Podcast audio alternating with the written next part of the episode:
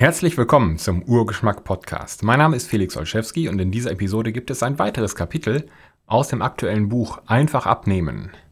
Mehr Informationen zu diesem Buch, diesem Podcast und meiner übrigen Arbeit und den Büchern gibt es im Internet unter derfelix.de.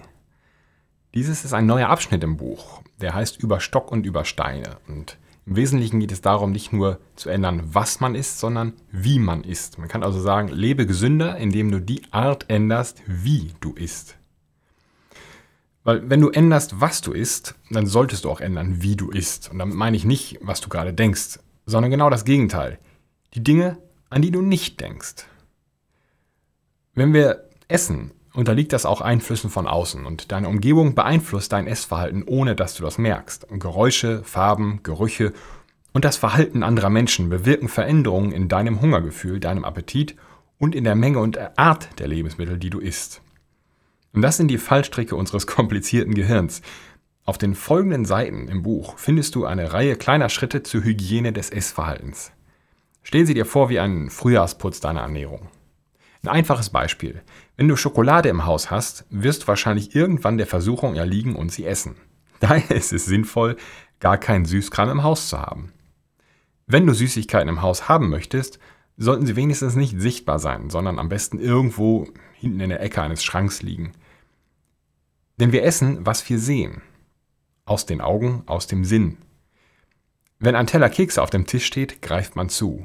Die einen früher, die anderen später.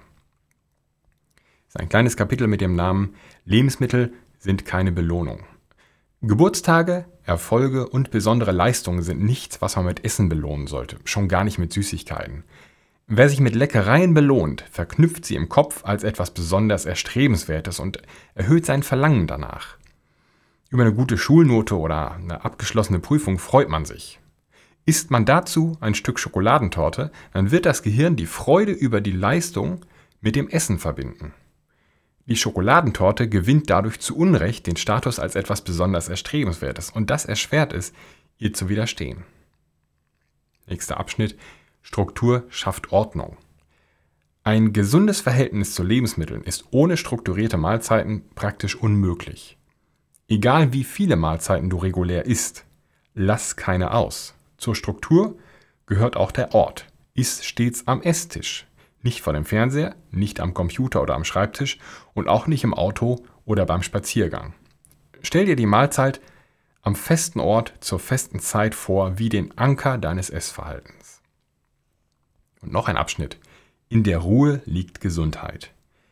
Wer ohne Besonnenheit und in Hektik das Essen in sich hineinschaufelt, isst meistens zu viel. Iss daher langsam und in Ruhe.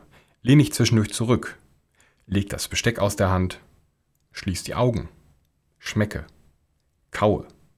Kaue lange und viel. Kauen sättigt und es fördert die Durchblutung des Kopfes und des Gehirns. Das war's für die heutige Episode. In der nächsten Episode wird es weitergehen in diesem Kapitel über Stock und über Steine.